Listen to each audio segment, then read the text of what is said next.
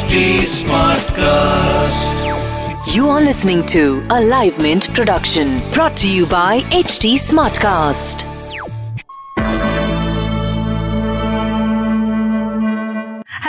Welcome to Mint. I am Nasreen Sultana and this is All Things Markets. As Indian markets had seen super rally after September 20th when the government had announced slew of measures to uplift the economy, Indian markets are going through a volatile times now. How to tide over such volatility and what is in store for retail investors. To understand that and more, I am joined by Mr. Kalpen Parekh. He is the president of DSP Investment Managers. So, Mr. Parekh, welcome to the show. So, my first question is what is your outlook of the markets right now? So, you know, whenever uh, I am posed with this question in terms of outlook on market, I am reminded of what JP Morgan spoke almost uh, 100 years back. And this is a very universal principle or truth of markets. Uh, these are just three words which are most important, and I always um, keep that in mind. Markets will fluctuate. And I think the trend will continue of uh, fluctuation and volatility. Um, if, if you re- you know notice or observe over the last uh, five seven years, uh, Indian markets have um, been uh, beneficiaries of significant inflows from international and uh, domestic investors. There's a big shift in terms of preference towards equity as an asset class, and uh, investors have been expecting significant growth momentum as India has always been associated with. So, in the last three, four years, flows have been very dominant. However, earnings and fundamentals have not kept pace with the pace at which flows and expectations have uh, happened. So, this mismatch of flows, expectations, and the reality is what will create uh, volatility and uncertainty as well as opportunities. And uh, I think what we have seen in the last um, two, three years, where, you know, in, in three years, actually, we've seen all uh, three directions of the Right. market. We've seen, you know, 2017 as a strong up move. Then 2018 onwards, we've seen a sharp uh, downtrend. Uh, 2019 first half was characterized by the uncertainty on elections and budget. And uh, post that, uh, various announcements and expectations from the government.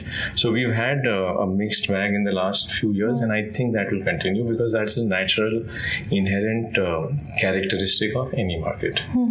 Uh, but after September 20th, when the government had announced, uh, you know, reduction of corporate tax, there was a lot of conversation in the markets. Uh, most analysts had upgraded their EPS targets, uh, but that kind of up move is not seen in the markets. Is it because of the global reasons, or you think there are much more deeper issues uh, which are more concerning? So uh, I, I think markets are always a function of multiple dimensions, um, not just one dimension. That's why they call it multidimensional. Uh, flows is one, fundamentals and profitability is the second one, uh, sentiment is the third one. So you know what we've been grappling with over the last uh, year and a half is uh, sentiment of the investors. So uh, generally, I've observed over many many years, uh, investors like to invest for the future but looking at the past. And uh, there's a very strong tendency for investors to feel comfortable investing when the last two three year returns look extremely high um, and when these two three year returns look bleak or low past returns look weak um, investors slow down their investments or start exiting. So what we are facing right now is one um, our markets have been uh, you know largely the broad nifty or the top 100 companies. They are almost priced to perfection. A large part of that is priced to perfection. Uh, while there is polarization between you know stocks which have been which are at all time high and then there are stocks which are down 30 to 50 percent and at a 52 week low or a 5 year low uh, this is a very unusual phase where there is significant uh, polarization of the market. Uh, so the top line indices you know are closer to all time highs but there are many many stocks which are uh, at a low. What is this an indication of? This is an indication that flows continue to get allocated to india uh, or, or within india to equity as an asset class. But the expectations that are being priced in uh, which can be noticed through valuations hmm. are reasonably high. Hmm. The room for any disappointment either in terms of policy hmm. or profitability or uh, business models or uh, you know how businesses and companies are doing, the room for any disappointment there is limited because if you you know look at the history of our market, generally markets are priced between 10 p to 25 p. These are the boundaries. We are closer Right. to the higher end of the boundary. But that's always been the case with India, isn't No. it? Uh, India has been historically expensive compared to uh, other emerging I markets. I won't agree. So if, if you see our long-term averages are 17, 18 times, right? That's the long-term average. Right. So when things are very, very bleak, uh, when flows are, you know, getting out or negative, um, the cycle is negative, the business cycle is poor, earnings are very, very slow or negative, we've gone to 10 P also. And when everything is euphoric, we've gone to 25 P. Somewhere 18 times is where we are, uh, middle of the path. That's the average. Now for the last three, four years, uh, primarily because of, you know, very low interest rates globally, a lot of money chasing emerging markets and India. Uh, domestic flows also chasing equities more than ever before. Um, broadly, markets have become more expensive or closer to the higher band. So, in a way, markets are priced to perfection, and they would expect everything to then work in a very clinical fashion. Right. So, you know, markets have been expecting earnings upgrades for quite some time now, almost last seven, eight years. Right. Uh, so it's a standard, you know, question in every conversation, and uh, and they continue to disappoint. At the same time, like for us as you know, mutual fund managers, money managers, we have our pool of you know 50 to 100 stocks which we like, which progress or grow their earnings at uh, 15 to 25 percent. But these companies are also reasonably expensive, or they are towards you know the higher band of their lifetime. So when do you see these valuations getting fair or uh, at least to a reasonable uh, rate? So, like I said, uh, these are times uh, which are very interesting and also creating opportunities because uh, there is one part of the market at 35, 40 times multiple. There is one part of the market at 20, 25 times multiple where stocks from their highs are correcting and they're they've fallen by 25 to 30 mm-hmm. percent. So whether it is you know auto companies are down 25 to 40 percent from their recent highs, pharma companies are uh, you know almost at 2015 prices, so mm-hmm. almost four years have gone, and stock prices are lower. Though just stock prices being lower is not good enough. Right. But you're getting these companies almost at earnings which were there. So few years back. pockets of- there are pockets. You mm-hmm. you see the whole public sector segment is almost at But as you mentioned, auto, and I understand cheaper but uh, there are a lot of uh, issues which have been concerning the sector, starting with slowdown. Does it uh, concern you as a fund house? Because of course you may be having exposure to those. We do have. In fact, we have added as well. See, our learning is that if there is no uncertainty, Right. you will not get good companies at the price at which you would want to invest in. So you have a bullish outlook. I won't say we see we don't Positive. Take, we don't keep bullish, bearish, positive, negative outlook. What we say is that are these good businesses? Have they you know survived multiple uh, business economic market cycles? Uh, are they companies run efficiently? Um, are these companies you know which are having dominant market leadership? A lot of these conditions if they are being fulfilled and these companies are available cheap primarily because the outlook on them still remains uh, hazy. It, that is precisely the reason why these stocks are available cheaper than what they were two years back. So these are times when you start gradually increasing your exposure. Um, there are so many companies in you know industrial chemicals, specialty chemicals, pharma, um, um, uh, engineering companies, different pockets, uh, some public sector companies which are available cheap, but the outlook is not very clear, and because the outlook is not very clear, these are cheap. So we have a mix of uh, approach where, when if we like good companies, they are a part of the portfolio. Some of them are at their lifetime high, some of them are at their one year low, some of them are at their three or five year low. Right. The beauty of um, running a diversified mutual fund mandate is uh, it allows us to take uh, advantage of these type of opportunities. So you know what I would say is that we I won't say that we have full clarity in terms of the near term outlook for some of these mm-hmm. companies. The outlook continues to stay volatile, mm-hmm. but we find the prices at which they are available are reasonable mm-hmm. or are becoming reasonable, and we would like to gradually keep. So we are ourselves like doing an SIP as we you know preach to the I'm, I'm very glad, uh, as you mentioned, SIP. I wanted to ask you, despite this volatility centering around Indian markets, uh, SIP money is still being strong and it's actually growing. Uh, do you think that uh, though we are not so much penetrated as far as a mutual fund goes, uh, do you think uh, retail investors have become matured? So um, I think um, the other asset classes are not doing as well, right? Interest Mm-hmm. But gold, uh, as a competing asset class, has been, uh, you know, getting good returns at least in this recent year. times, yeah, last one year. Yeah. So I think that uh, two, three things have happened uh, over the last uh, many years now, through thick and thin, through all ups and downs.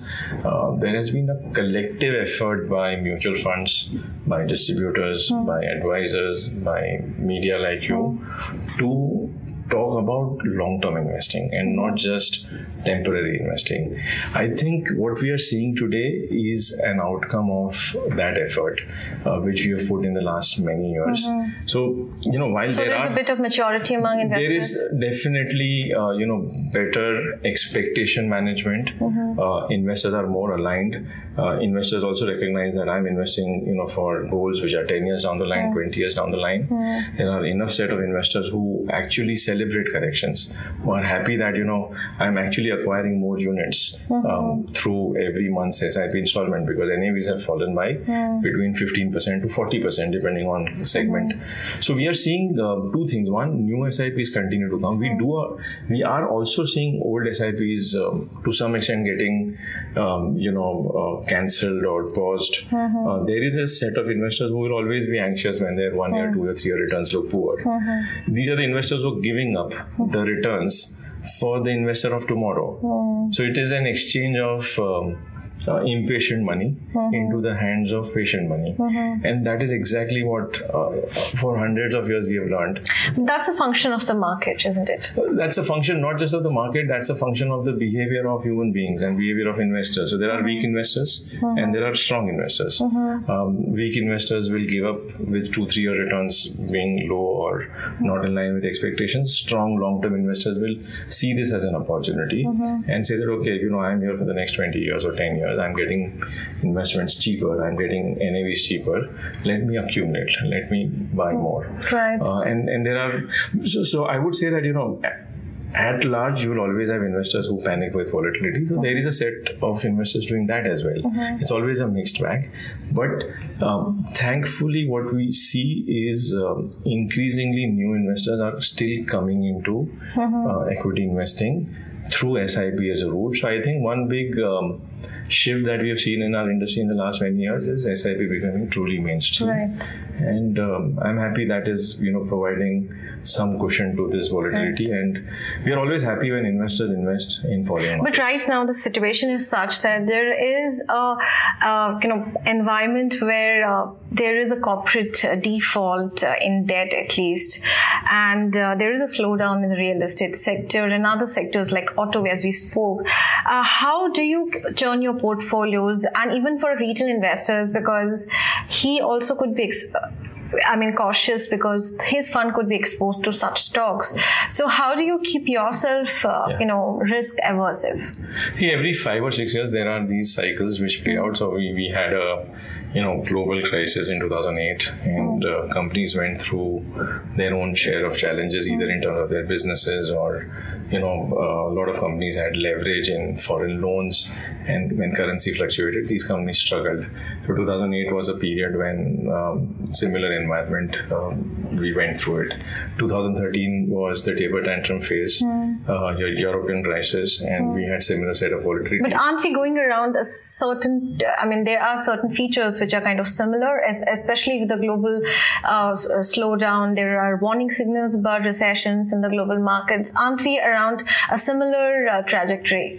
That's what I'm saying. That every five years you will go through Okay. similar patterns. The names may change, the sectors may change, the countries may change, but every five to seven years, uh, that's the meaning of cycle, right? Good times and bad times, and good times and bad times again.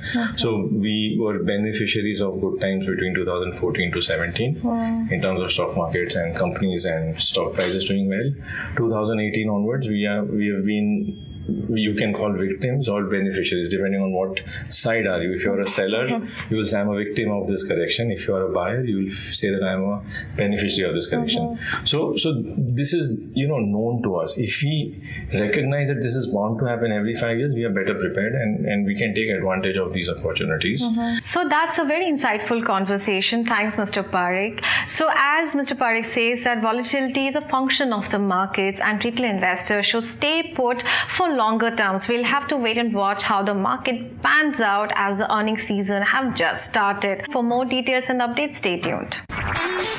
This was a Livemint production brought to you by HT Smartcast. HT Smartcast.